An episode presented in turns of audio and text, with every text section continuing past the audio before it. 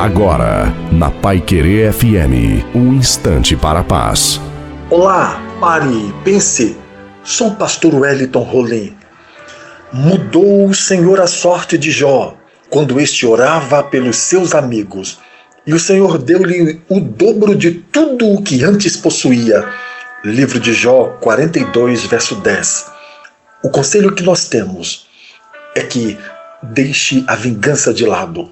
Deixemos de lado o sentimento da revanche.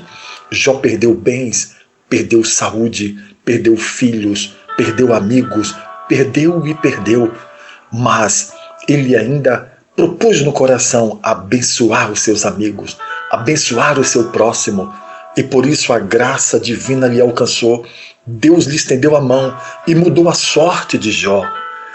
Creiamos, exercitemos a esperança porque o dia melhor virá. Há um justo juiz por mim e por ti. Deus te abençoe. Vai querer, filho.